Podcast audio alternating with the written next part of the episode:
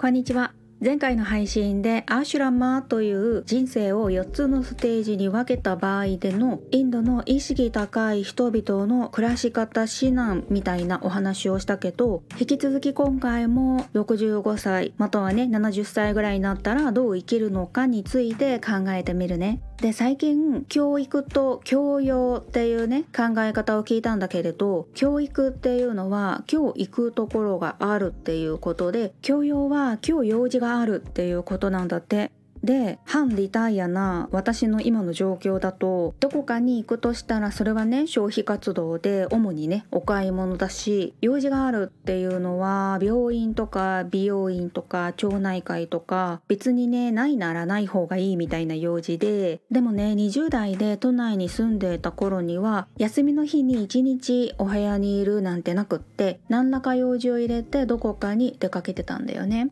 20代だとしたら人に会ったりいろんなな経験をするのが大切だって思うけど60代でそういう感覚はまあねお金がないと不安になっちゃうしでのサードプレイスっていう自宅でも職場でもない心地いい安心できる場所を持つっていう考え方があるけれどもこれはやっぱりお仕事だったり家庭を持つ人へのコンセプトでリタイアした人だとしたなら自分の内側をねサードプレイスとして捉える方向性でありたいってね私は考えるかな。だって消費活動のための潤沢な資金がねたとえあったとしても年齢とともに気力も体力もなくなっちゃうだろうし病気になったり怪我をして動けない状況になっちゃうかもだしわざわざどこかへ行ったり用事を作ったりしなくても自分の内側に向かうっていうのはいつでもどこでもできそうだよね。での今までね仕事をしていたり子供のお世話をしていたような時間がなくなったなら時間がねあればあるほどむしろ内観は深められるわけでそういったマインドでいられたら永遠に生きるかのように学べるし明日死ぬかのように生きられるっていう風に思うんだよね。